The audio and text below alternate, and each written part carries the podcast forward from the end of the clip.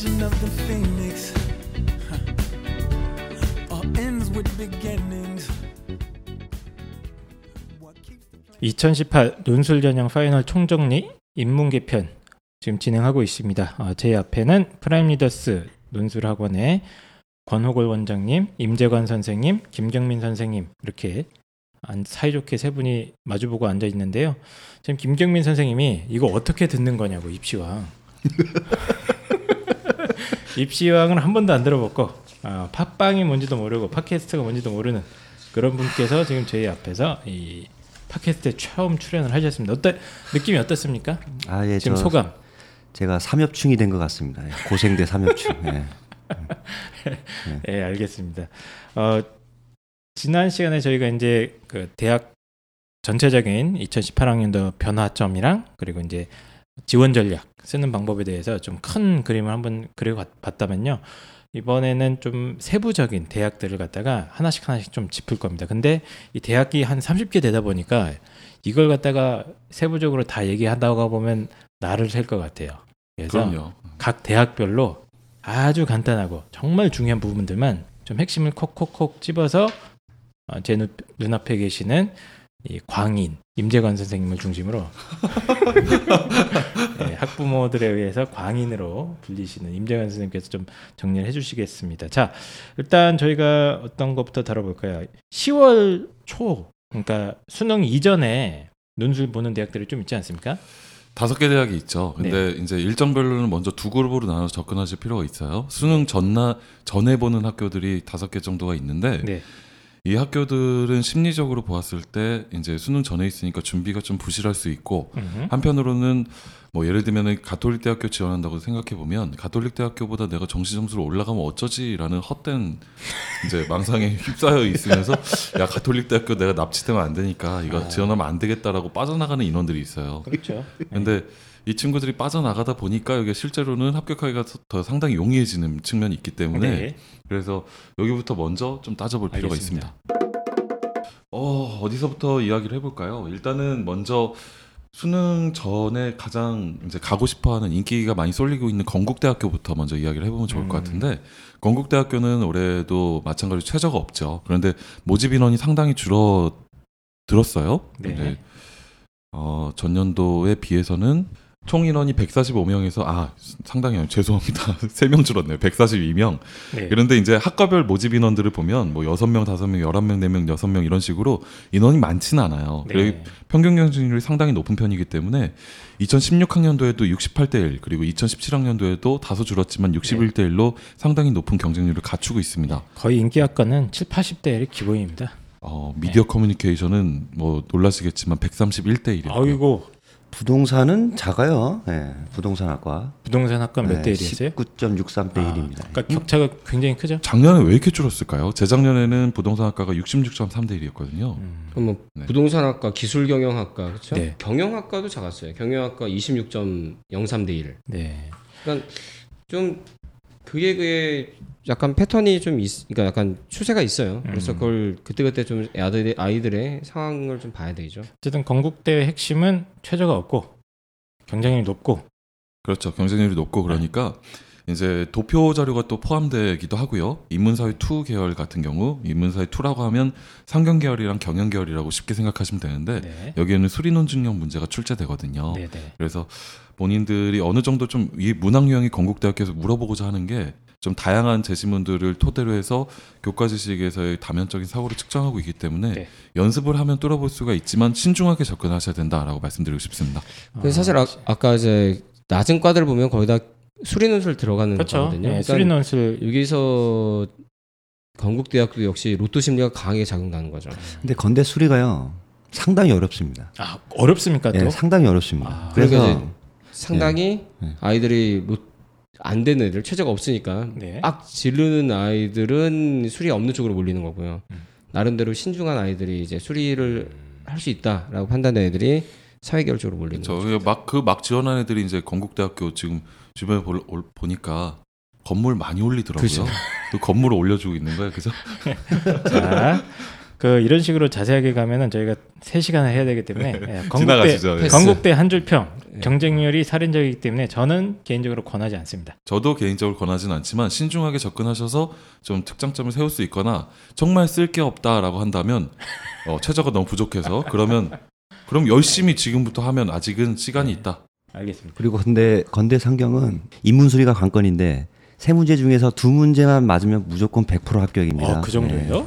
이게 경쟁률 낮아진 이유가 뭐냐면은 재작년에 모의가 되게 쉽게 나왔어요. 어. 인문수리가. 그런데 실제 거기에서 엄청나게 어렵게 나와서 그거에 대해 가지고 갑자기 줄은 거예요. 음. 그 기조 자체가 계속 연결돼 있고 그래서 이번에도 모의 어 저기 작년 그거 보니까 상당히 어렵더라고요. 어, 세? 문제 중에서 두 문제만 정확하게 푸시면요. 아, 이거는 수리가 상경- 관건이네요. 네, 수리 관건. 예, 상경 같은. 경우는 예. 건국대 상경 계열의 핵심은 수리 논술 어렵다. 아 이거는 굉장히 좋은 팁인 것 같습니다. 거기에 오히려 강점이 있으면 해볼만 한 거죠. 그렇죠. 예, 좋고요. 그러면 이제 그 다음 같은 날 시험 보는 대학이 서울시립대죠. 예, 네, 서울시립대 꼭 짚어보셔야 될 것 같아요. 서울시립대는 학교 전 추천 비율이 늘어났어요. 아, 전년도는 3% 재원생, 그쵸. 게- 재원생이래. 재학생 전체 3%였는데 올해는 5%로 상승했고요. 재수생도 0.5%에서 3%로 상승해서 총 비율을 8%까지 줘요. 학교별로. 그러니까 실질 경쟁률은 올라가겠죠, 당연히. 당연한 겁니다. 그리고 내신에서 1단계, 2단계 선발하는데 1단계는 논술 점수가 비슷하면 다 전원 선발입니다. 4배수까지 뽑지만 동점자일 경우에는 동점자는 전원 선발을 원칙으로 하고 있거든요. 네, 그러니까 논술을 통과하면 내신을 반영하는데 내신이 Z 점수로 변환됐어요. 그러니까 각 학교에서 Z 점수 계산해 보신 다음에 내신이 그렇게 크게 불리하지 않다면 서울시립대학교 같은 경우는 논술 논증 문제거든요. 그러니까 논증 문제를 구체적으로 연습을 하셔서 저 고교장 추천을 받을 수 있다면 네. 그러면 8월 30일부터 추천이 시작되니까 그 전에 시립대학교 문수, 문제 를 좀 연습해 두시다가 어, 9월 30일 날 가셔서 성과를 음. 거둘 수 있는 학교다라고 보실 수 있을 것 알겠습니다. 같습니다. 좀 독특하게 선발을 하는 학교라서 1단계에서 논술로 4배수 뽑고 교과 40%를 반영하고 네, 그렇죠. 이런 형태인데 올해 이제 내신 Z 점수 반영된 게 굉- 굉장히 크네요. 네, 그렇죠. 선발 인원이 아, 학교별 추천 인원이 많아졌다는 거는 좀 좀 안 좋은 소식입니다. 어쨌든 어, 안 좋은 소식이기도 하고 어, 또 어떻게 보면 내가 지원할 수 있는 그룹군에 들어갈 수 있다는 거니까 근데 많은 친구들의 지원 대상자가 되고 쭉 보니까 하겠죠. 갑자기 이제 학교에서 아 너 서울시립대 학교장 추천 대상자라는 거야. 학교에서 연락이 왔. 선생님 이제 불러갖고 너 이거 쓸래 물어본다는 거죠. 그래서 그것 때문에 고민하시는 분들이 있는데 논술을 한 번도 안 했는데 이 추천을 받을 수 있다면 어떻게 해야 되죠? 그렇다면은 그 서울시립대 문제는 정말 어려워요. 풀어보시면 아시겠지만 연세대학교 육박할 정도로 문제 어렵기 때문에 논술 능력이 기본적으로 갖춰지지 않는 상태로 그냥 들어가면 그 친구들이 바로 이제 서울시립대 건물을 올려주고 있는 그렇죠. 거죠. 추천 대상자가 됐다고 좋아할 건 아니다. 그렇죠. 네, 알겠습니다. 그 다음 그 다음이 10월 1일 날 홍익대학교가 보네요. 홍익대. 홍익대학교는 문제 유형이 이제 계열별로 구분은 없고 배점이 달라요. 네. 그러니까 뭐 어떤 학과에서는 1번이 배점이 높고 어떤 학과는 2번이 배점이 높고 이런 식으로 배점을 차등화시키니까 계열 구분 접근은 필요 없고요. 다만 저기는 내신을 많이 반영하기 때문에 아, 그렇죠. 예, 그러니까 내신이 좀 불리한 친구들이 합격이 잘 안 됩니다. 그래서 내신이 좀 높은 학생들이 주력해서 연습을 해보면 좋을 것 같아요. 음, 공통점은 시립대학교와 홍익대학교 공통점이 있어요. 문제가 쉽지 않습니다. 음. 그래서 어, 그냥 연습만 어, 느 정도 되어 있지 않은 상태로 난 내신이 좋으니까 추천 받았거나 내신이 좋으니까 홍대 써보자라고 하면 음. 그 친구들이 있기 때문에 연습하는 친구들이 합격할 수 있다는 거 그것을 꼭 기억하셔야 될 것 같아요. 그런데 이제 상대적으로 홍대는 내신 반영률이 너무 높아서 그 분당이나 대치 쪽에 내신 저 정도 나온 학생들이 홍대를 지원한 경우 극히 드물거든요. 잘 왔죠. 그렇죠. 그리고 상대적으로 아까 논술은 어차피 인프라 자체가 어쨌든 사교육의 영향을 네. 많이 받는 건 분명히 사실이니까요. 그런 거 생각하면 내신 대비 상대적으로 수능 점수가 낮고 네. 그다음에 논술에 대해서 자기가 좀 훈련이 돼 있다 하면 지원을 보면 합격할 확률이 오히려 높아질 수도 있는 대학인 것 다만. 이제 홍익대는 재현은 3.5 이하로 떨어지면 잘 안 시키고요. 학생 학생부 이 내신 평균 보니까 2점대 후반대입니다. 에, 입시 결과 발표된 게 있는데 인문 계열은 한 2.8, 2.9 뭐 그 정도 성인인데 3.5 초반까지는 그럼 괜찮은데 3.5 이하로 떨어져 있다. 그러면 상당히 어려워지죠. 그렇죠. 논술은 작년에 홍익대학교가 3등급에서 150점 감점 시켰는데 올해는 3등급에서 12점밖에 감점 안 시켜요. 그러니까 작년보다 훨씬 완화됐거든요. 음. 아, 훨씬 저- 완화가 됐네요. 네, 이전 방송에서. 말씀드렸었는데 예. 이제 훨씬 완화가 되긴 했어요. 완화가 됐지만 그래도 5등급부터는 상당히 위험하게 감점시킵니다. 거의 그러네요. 70점 가깝게. 그래서 제 생각엔 4등급부터도 위험하네요. 4등급까지가 네. 지원할 수 있는 어느 정도의 안정성이고 음. 그 이하로는 좀 문제가 있다라고 아, 봅니다. 그럼 제가 정정하도록 하겠습니다. 3.5까지도 지금 다시 보니까 해볼만 하네요. 이 정도면. 네, 3.5까지는 충분히 해볼만 하고요. 아, 올해 좀 바뀌었네요. 4등급부터는 좀 위험하니까 생각을 해보셔야 되는데 4등급에 68점이니까 32점 감점되는 건데 홍익대학교의 문제 유형상 32점의 논술 감점은 내신 감점은 극복할 수 있는 유형이에요. 오케이, 알겠습니다. 자, 그러면 그 홍익대학교 편. 아차, 이거는 또 수능 최저도 상당히 높게 걸려 있죠. 홍대는 네, 최저가 음. 세계 어, 강화돼서 세계 6으로 예, 세계 올라갔고요. 6입니다. 그러니까 수능 최저 어. 맞추고 내신 2등급 대 후반이면 하여튼 뭐 유리하고 그럼요. 작년 같은 경우에 경쟁률이 되게 낮았어요. 홍대가 10대 1 게다가 근처였습니다. 이제 이걸 잘 모르고 있어요. 이렇게 변해왔다는 걸. 네. 그러니까 내신이 많이 반영되고 그래서 홍대가 인기 학 인기 학교가 아니었거든요. 논술에서. 네네. 그러니까 빈틈을 파고들 수 있는 부분이 많고 최저가 다소 많이 높아졌기 때문에 최저 충족률이 현저하게 떨어질 거예요. 당연합니다. 예, 그러니까 실질 경쟁률이 낮을 거라 한번 모색해 볼 만한 학교가 됩니다. 예, 저도 올해 홍대 논술 같은 경우는 내신 한 3등급 초반에서 이 정도 아이들한테 수능 최저만 맞추면 상당히 기회가 기회의 땅이 열릴 겁니다. 왜냐? 경쟁률이 무지 낮습니다. 근데 어렵다는 거. 네, 재심도 많고 가나 다라 마바 사 어려워. 자차까지 나오고. 서울시립대도 어렵고 뭐 쉽게 접근할 수 있는 부분이 절대 아닙니다. 그렇죠. 자, 그럼 그 다음 대학은 경기대학교입니다. 경기대 가톨릭대는 묶어서 말씀드리는 게 좋을 것 예, 같아요. 10월 21일, 예. 22일 이렇게 보고요. 이 10월 달에 21일, 22일을 상상해 보시면 다음 달에 논술 저기 수능을 보기 때문에 네. 이제 한 달도 안 남은 시점이죠. 그래서 이 시점에 논술을 공부하고 여기에 가서 시험을 본다는 게 상당히 부담으로 작용하기 때문에 논술고사의 실질적인 경쟁률이 떨어질 수밖에 없어요. 네. 예, 그래서 여기 빈틈이 생기고요. 특히 경기대학교 가톨릭대학교는 올해 최저 자격이 가톨릭대학교도 없애버렸습니다. 예, 폐지했죠. 간호학과만 살아 있어요. 가톨릭 대학교는 그래서 경기대학교, 가톨릭 대학교 둘 다 최저가 없기 때문에 최저가 없는 친구들 중에서 내신이 약한 친구들이 여기가 이제 살아날 수 있는 길이에요. 음, 원점수 기준으로 따지면 평균 3등급 정도가 가톨릭 대학교, 경기대학교 정시에서 합격할 수 있는 점수가 되거든요. 네. 상당히 높은 학교고요. 그리고 그러니까 노려 본다면 이제 뭐 내신 4등급, 5등급까지도 감점이 많지만 이제 음. 지원자들의 내신이 좋은 편이 아니기 때문에 상대적으로 감점이 일어나지 않아서 논술고사에서 변별력을 확보할 수가 있다라고 말씀드릴 수 있고요. 음. 시립대학교, 홍익대학교에 비해서는 논술이 상대적으로 정리가 되어 있지 않은 친구들도 접근하기는 쉬워요. 그렇죠. 제가 최소 집중 기간으로 설정할 수 있는 기간은 음. 4개월 정도입니다. 예, 지금 4개월 남았잖아요. 네. 그러니까 지금부터 논술을 미친 듯이 공부하시면 저기가 최저가 달성되지 않는다라고 하더라도 합격을 노려볼 수 있는 그렇죠. 좋은 학교가 됩니다. 제시문을 읽고 정보를 찾아서 잘 정리해도 어느 정도 점수를 확보할 수 있는 그럼요. 그래서 이제 가톨릭 대학교 같은 경우는 이제 3번 문제에서 갈리는 거고요. 1, 2번 네. 다 쓴다 이거죠. 예.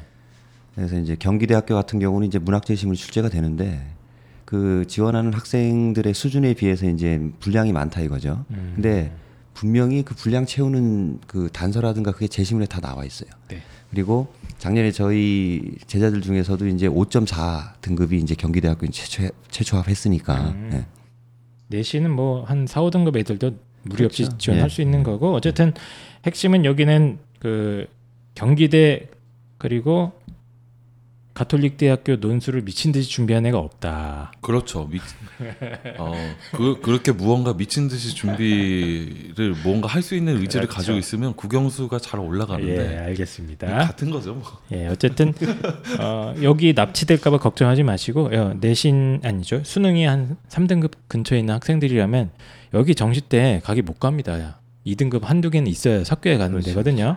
그러니까 이제 경기대 가톨릭대 논술도 한번 어, 빈틈을 굳이 찾자면 이런 데다 이렇게 말씀드리죠. 이제 수능 이후 대학들로 순차적으로 한번 살펴보도록 하겠습니다. 수능이 올해 11월 17일 보나요? 18, 16일 입니다. 16일 보죠. 예. 아, 목요일 날 16일 보고 그 이틀 후부터 바로 논술고사가 시작이 되는데 뭐부터 살펴볼까요?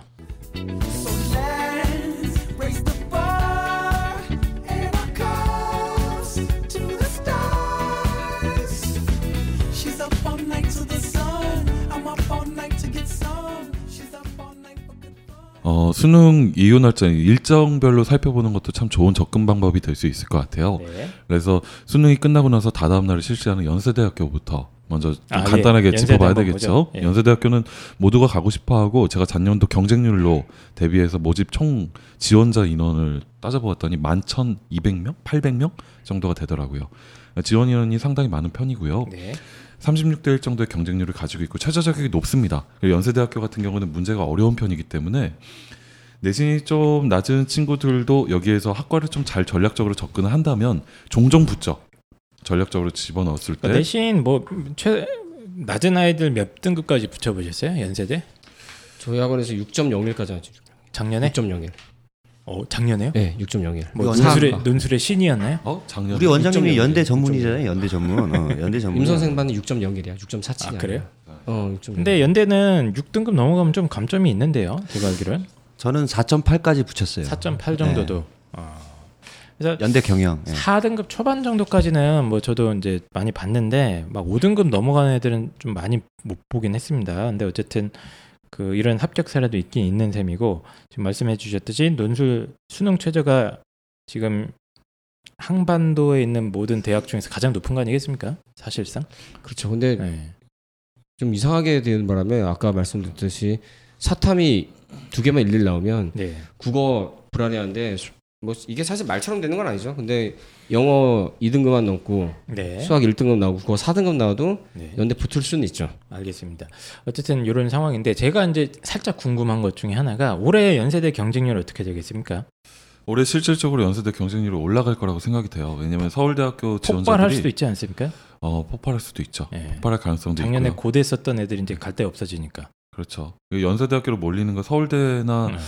어, 다른 자원들이 10월 달에 이렇게 시험이 있으면 불안해갖고 시험을 응시를 못했는데 네. 그 자원들이 이제 11월 달로 밀려 밀리다 보니까 들어올 가능성이 있고 경쟁률은 모집 인원 대비해서 나타나는 건데 모집 인원이 또 줄었기 때문에 100명이나 그래서 그 표면적인 경쟁률은 올라갈 수 있죠. 다만 이제 이 논술고사에서의 경쟁률이라는 건 답안을 쓰는 수준도 중요한데 수능 다 다음 날에 있거든요. 맞습니다. 그러니까 이 연세대학교 문제가 어렵기 때문에 꾸준하게 연습하는 게 굉장히 중요한데요. 한 10월달, 9월달에 연세대학교 논술 거의 준비되지 않은 상태로 수능이 끝나고 나서 연세대학교 다다음 날에 시험 보게 된다면 실제로는 들어가셔서 연세대학교 벽돌을 쌓고 나올 가능성이 있죠.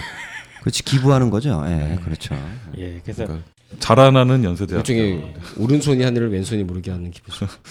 그래서 이거를 뭐 이제 전략적인 접근인데 이거를 방송에서 말씀드린다는 게 좀 이상하긴 하지만 최상위 반에 저는 올해 전략적인 접근이 10월 말까지 최상위 반을 쭉 아이들을 연세대학교 계속 번- 반복 연습을 시키면서 합격 가능성 최대로 올리는 게 중요하다고 생각을 해요. 알겠습니다. 연대는 잘하면 거의 50대 1 근처 나올 것 같아요. 경쟁률 자체는. 저는 그 정도 예측합니다. 예, 지금 작년에 35대 1이었는데 50대 1입니다만 실제로 이제 그 이런 분위기가 좀 있죠. 그러니까 내신 1등급 대 아이들 중에 아예 스카이만 노리는 아이들 가운데 일단 연대 논술을 쓰는 분위기가 있긴 있고요. 그리고 이제 어, 기본적으로 수능 최저가 워낙 높기 때문에 수능 최저도 안 되는 아이들이 너, 어, 허수 지원하는 가능성도 있는 상황이라서 어쨌든 경쟁률은 엄청 높아지겠지만 뭐 제 생각에는 그렇게 박 터지는 싸움터가 되지, 되진 않고 작년이랑 그냥 비슷할 것으로 봅니다. 네. 실제로는 예, 그- 실질적인 네, 것 수준은. 같아요. 예. 예, 그러니까 어쨌든 그 수능 최저 맞추는 것이 관건이고 맞추는 순간 실질 경쟁률은 제 생각에는 한 15대 1 근처로. 그리고 이제 하나 더 말씀드릴 게 어쨌든 이 시험을 보는데 이게 고시 아닙니까 일종의 그 대학 고시죠. 고시잖아요. 예. 예. 근데 기출 문제는 다 풀고 가야 되, 는 게 그 시험에 대한 기본적인 예인데 음. 논술은 기출 문제라도 다 풀고 가야 돼요. 근데 연대가 기출 문제가 지금 2008년도에 25개가 있어요. 그러니까 지금부터 학원을 만약에 여름 방학 이제 기말고사 끝나고 정말 마음에 드는 학원을 다녀서 열심히 배운다 그래도 저희가 계산해 보니까 파이널까지 그리고 10월 달까지 계속 달린다고 했을 때 총 나올 수 있는 수업 횟수가 음, 23번입니다. 알겠습니다. 빨리 해야 돼요. 연세대만 네. 할- 할 사람들에게. 그래서 그 약간 뭐 다면적 사고 이런 얘기도 해주셨는데 연세대의 어떤 문제 유형 뭐 그리고 어, 거기에 맞는 어떤 글쓰기 연습 이런 게 충분히 이루어져야지 당연히 합격이 가능하겠죠. 연세대 그럼 일단 넘어갈까요? 아, 그 참고로 작년에 저기 연세대 생활 디자인 학과 세 명 뽑았는데 네. 그세 명이 다 우리 학원 출신이죠. 뭐라고요? 그런 걸로는 네. 알고 있어요. 생활 명. 디자인을 생디를 세 명 뽑거든요 논술로. 작년에. 근데 저희 학원 아무리 비인기 학과를 권해줘도 그런 데를 다 권해주셨네요. 건너하는 게 아니라 예. 생활 디자인 작년에 좋죠. 생활 디자인 한 200명 지원시킨 거 아니에요? 아니야. 아니야. 거의 지원자 없었는데 근데 세 명이 다 프라임 출신이야. 아, 다 그래요? 예, 예. 아, 걔네는 들어가서 서로 할 말이 많겠네. 그 친구. 참고로 그 친구들 혹시 상태가 어땠습니까? 제 반은 없었어요. 아 그래요. 알겠습니다. 어쨌든 아, 핵- 중요한 얘기죠. 음, 비인기 비인기 전공의 매력 다시 한번 여러분들이 감상하셨고요. 자 그다음 어디로 가죠? 성균관대 갈까요? 그날 같은 나라에 있는 성균관대학교도 네. 검토해 보시는 게 좋을 것 같아요. 성균관대학교는 최저 자격이 다소 높은 편이지만 영어 2등급을 포함해서 6을 맞추면 되기 때문에 네. 실제로는 그 성균관대학교 라인에 비해 최저가 상당히 낮은 편이고요. 그러니까 영어 2에 두개합 4. 나머지 두개합 4니까요. 그러니까 뭐 상당히 낮은 편이고 게다가 평균 탐구를 절사하거든요. 이 절사한다는 게 뭐냐면 보통은 1등급이랑 2등급 하나가 뜨면 평균을 내면 1.5죠. 그러면 이거는 합산될 때는 2등급이 합산이 되는데 네. 뒤에 소수점을 절사하기 때문에 1 더하기 2가 평균을 냈을 때 1이 된다는 거예요. 1.5가 나왔을 때 0.5를 소수- 그냥 떼어버립니다. 소수점을 버린다. 네, 버린다. 그러니까 2, 3이면 2로 쳐주는 거고. 그렇죠. 그러니까 어, 평균 등급 예를 들면은 내가 탐구에서 하나는 2등급, 하나는 3등급 받았다. 그러면 거기가 평균 등급이 2등급이 되는 거예요. 음. 나머지 국어와 수학에서 2등급만 받으면 성균관대학교가 충족이 되는 거죠. 네. 어렵진 않고요. 다만 여기서 주의하실 거는 학생부 종합평가가 어떻게 평가하는지 자세하게 공개되지 않은 상태로 10%가 반영된다라는 거. 음. 그 부분은 이제 고려를 하신다면 경영 글로벌 쪽이 좀 불리해질 수 있습니다. 특목고 자원들이 많이 들어가다 보니까 그렇죠. 학생부에서 좀 변별력이 생길 수 있고요. 그렇다면 연세대학교와 일정이 충돌하기 때문에 내가 더 확실하게 합격을 시킬 쪽이 어느 쪽인가를 면밀하게 생각하신 다음에 음. 점수가 좀 안정화되어 있으면 연세대학교를 더 모색을 해보시고 여- 점수가 좀 불안하다라고 한다면 성균관대학교를 먼저 선택하신 다음에 음. 연세대학교를 이제 선택을 하시는 게 전략적으로는 더 음. 옳은 접근 방식을 볼수 수능 있습니다. 최저 예. 이걸 고려해달라는 예, 말씀이고. 수능 최저와 그 다음에 수능 수준 자체를 좀 고려를 하셔야 네네네. 되겠죠. 예. 그리고 성대는 하나 이제 문제가 저는 개인적으로 성대 문제하고 연대 문제가 가장 좋다고 생각하는데 음. 성대는 되게 쉬운 것처럼 보여요. 되게 쉬운 것처럼 보이는데 변별력이 가장 높은 대학 중에 하나라고 생각을 합니다. 왜냐하면 아이들이 실제 시험장에 가서 쉬우면 정말 광분해서 달려드는 경우가 있거든요. 왜냐면 음. 논술은 뭔가 쓰는 것 자체에 의의를 두는 경우가 많기 때문에 뭔가 완성을 한다 그러면 되게 좋아요. 그러다 보면 막, 엉, 막 저기 답은 맞췄는데 전혀 변별력이 없는 답안을 쓰는 아, 게 일수거든요. 그렇죠. 예, 근데 네. 답을 맞추는 게 연- 논술은 중요한 게 아니기 때문에 네. 답은 당연히 맞춰야 되고 거기 과정들을 좀 많이 보여줘야 돼요. 네. 근데 아까 말씀드렸듯이 연대는 25개인데 성대는 36개예요. 뭐가요? 기출 논제가요. 네네네. 아 되게 기출이. 많아요. 예. 왜냐면 얘네는 오전, 오후, 저녁 뭐 이런 식으로 계속 하고 모의도 매번 치고 되게 성실하게 해왔기 때문에 2008년도 이후에 36개고 사실 2005년도부터 문제 유형이 변화된 게 없는데 그렇게 따지면 뭐 거의 6, 70개 되는데요. 어쨌든 성대도 연대 이상으로 마- 어떤 부분이 있냐면 성대는 연대는 문제 자체가 난이도가 있고 유형이 정해져 있다고는 하지만 그 안에서 되게 변화가 많이 일어난 유형이에요. 근데 성대는 되게 정형적으로 나오는 부분이 있어요. 네. 근데 정형적인데 그 성대가 요- 요구하는 그 변별력의 포인트들이 좀 있어요. 근데 그건 이제 많은 문제를 풀다 보면 좀 체화되는 부분이 있는데 물론 이제 조, 당연히 잘 배우기도 하고 여러 가지 해야 되겠지만 성대는 일단 가장 문제가 정형화되어 있는 부분도 있고 접근이 일단 쉽기 때문에 사실 여름방학 때부터 연대를 아니고 연대는 좀 불안한데 논술을 확실하게 붙고 싶다라고 하면 성대 쪽을 노려보는 게 가장 안정적인 전략일 수 있어요. 알겠습니다. 작년에 이제 성대 이렇게 보면 거의 50대 1, 60대 1 아닙니까 경쟁률이? 2016학년도 그러니까 재작년이 60.71대 1이었고요. 네. 2017년이 51.92대 1로 다소 하락했고요. 예, 올해도 살짝 올라가겠죠. 살짝 하락할 가능성이 있어요. 연세대학교 충돌했기 때문에 아 충돌해서. 근데 네. 고대 없어지는 바람에 또 많이 들어오지 않겠습니까? 그렇지만 고대 없어져서 고대를 지원하고 싶은 아이들이 연세대학교 를 먼저 탐색하겠죠. 아, 그럴까요? 예. 알겠습니다. 어쨌든 그리고 모집 인원이 좀 줄었습니다. 네. 470명, 427명으로 줄었기 예, 때문에 어쨌든- 그 부분도 고려하셔야 될 것 같아요. 예, 성균관대 그 지금 상위권 대학 중에 가장 많이 뽑는 인원 대학이죠. 그렇죠. 예, 선발 인원이 선발 예, 인원이 그걸 그렇습니다. 감안하셔서 이제 논술을 준비했다 하면은 한번 적극적으로 노려봐야 될 적- 대표적인 대학이라고 저는 생각을 합니다. 네. 그래서 성대 같은 경우는 이제 출제를 할 때요. 아 이거 얘기해도 되나 이거? 사회문화 교과서 천재 교육 그 참고 활동 그것이 바로 성대 문제라고 생각하시면 됩니다. 음, 예.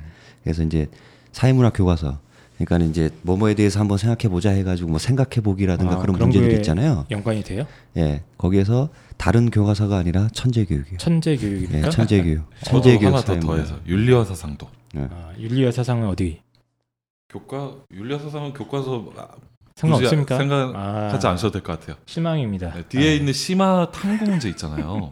예, 예. 사실 그게 애들이 생각하고 넘어가야 되는데 내신에는 아무런 신경을 안 쓰니까 거기가 안 봐요. 근데 사실 그게 진짜 교육의 목표이거든요. 알겠습니다. 뒤에 있는 거. 교과서로 활용할 수 있는 팁도 알려주셨어요. 자, 하지만 지금부터 하기에는 늦었다는 거. 기출 문제 36개 푸는 게 낫죠. 자, 그 다음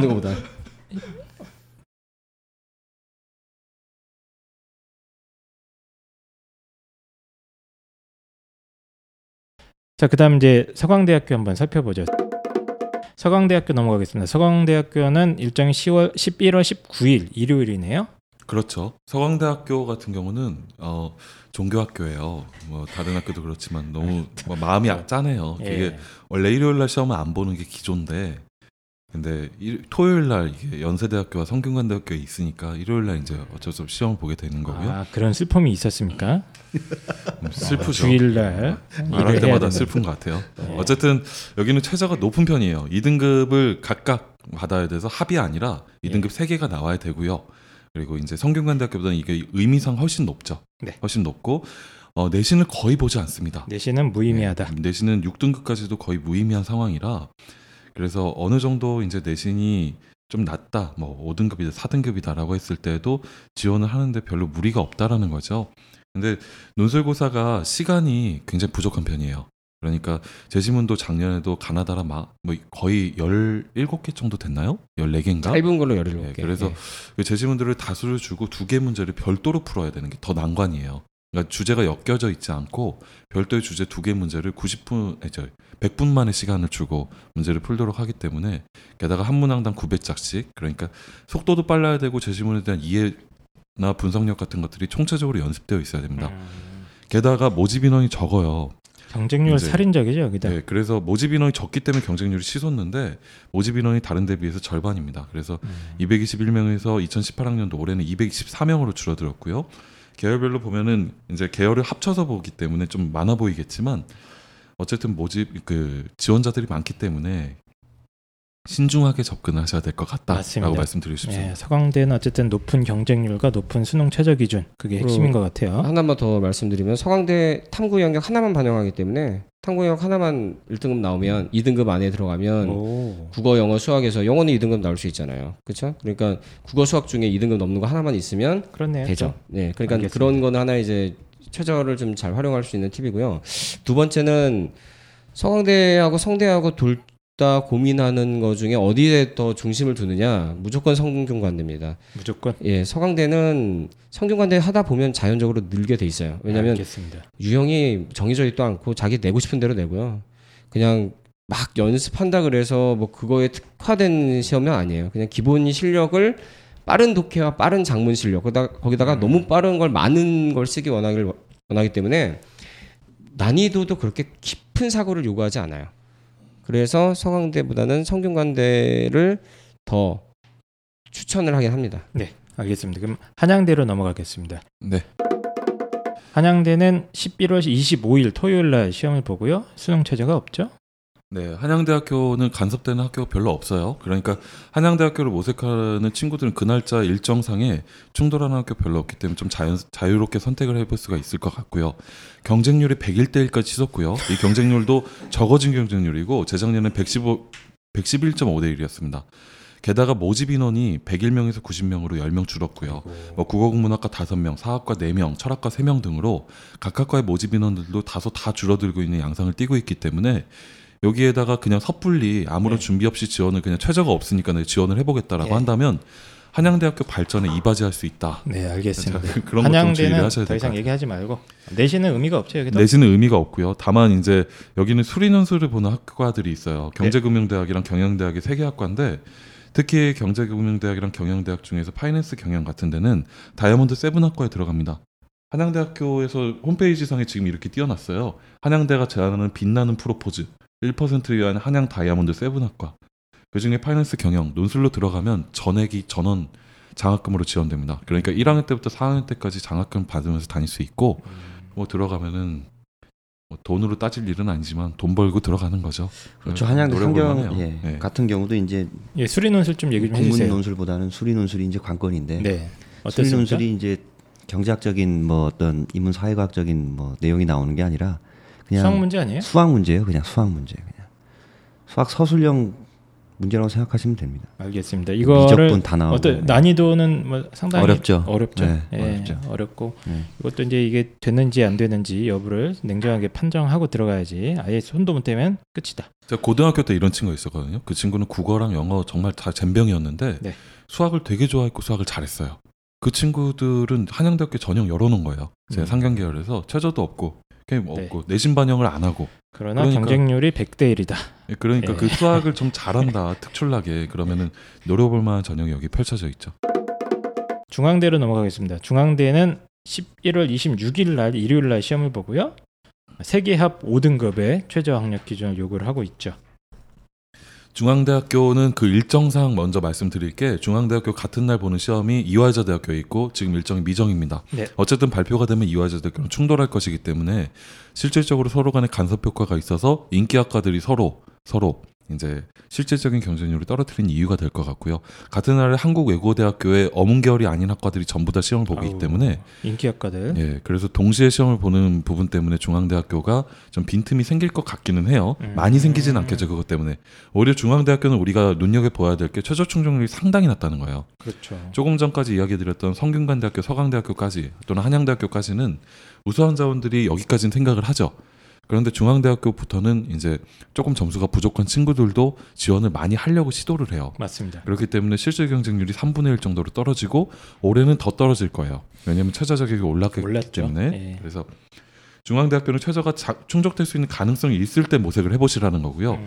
중앙대학교 유형은 겉으로 보기에는 쉬워 보인다는 점에서 성균관대학교 유사하지만 각각의 요구사항에서 특정하게 요구하고 있는 것들이 있어요. 예를 들면은 1번 답안에서 서론 본론 결론을 쓰지 않으면 점수를 받지 못합니다. 그러니까 그런 것들을 좀 더 이제 구체적으로 연습을 해보시고 네. 그다음에 지원을 결정해 보실 필요가 있을 것 같다라는 생각이고요. 경쟁률이 높아요. 엄청 높죠. 가, 갈수록 표면 치솟던데. 경쟁률은 높고요. 그리고 실제 경쟁률은 낮습니다. 알겠습니다. 그러니까 지원을 잘 하셔야 됩니다. 예. 중대도 상경계 쪽에 예, 수리 예. 논술 있지 않습니까? 나오죠. 근데 많이 쉬워졌습니다. 어, 많이 쉬워졌습니까 예, 여기는? 많이 쉬워졌어요. 여기도 수학 문제 푸는 걸로 제가 기억하고 있는데. 아, 중대 아닙니다. 수리는 뭐 그냥 많이 기본적 쉬워졌습니다. 개념 문제. 그래서 이제 뭐 기대값이라든가 확률 통계 해가지고 이제 나오고요. 옛날에는 그게 이제 변별력이 있었는데 좀 많이 쉬워져가지고. 아 그렇습니까? 예, 그래서 어. 이제 중앙대 같은 경우는 1번 서론 본론 결론 유형 그거 네. 하고 2번에 상경 같은 2번에서는 이제 재심 간의 연관성 그것만 정확하게 파악하면 아 그래요? 예, 됩니다. 예. 수포자 수포자도 가능합니까? 수학 3등급 이하도? 수포자는 안 되지. 그것까지는 네, 어렵고. 네. 근데 이제 한양대 상경계나 그거에 이거에 비해서는 엄청 비하면 쉽죠. 엄청 상대도 쉽죠. 안될 네. 정도로 쉬운 문제다. 요 말씀이시죠? 아 그렇군요. 그리고 최저 다시 얘기하면 탐구 영역 한 개? 과목만 네. 반영합니다. 그래서 세계합 5니까요. 세계 음. 영어를 포함해서 세계합 5거든요. 그러니까 영어 만약에 2등급 나온다고 해도 그러면 국어 수학 중에 하나 2등급 나오고 만약에 영어 1등급 나오면 국어 수학 중에 하나가 3등급만 나오면 되죠. 아 알겠습니다. 작년 일반고 4.3인데 중앙대 경영 최초 합했어요. 아. 네. 아 차 중대는 내신 의미 없죠? 네, 내신별로 예. 의미 없습니다. 네 내신 없, 의미 없는 그런 대학입니다.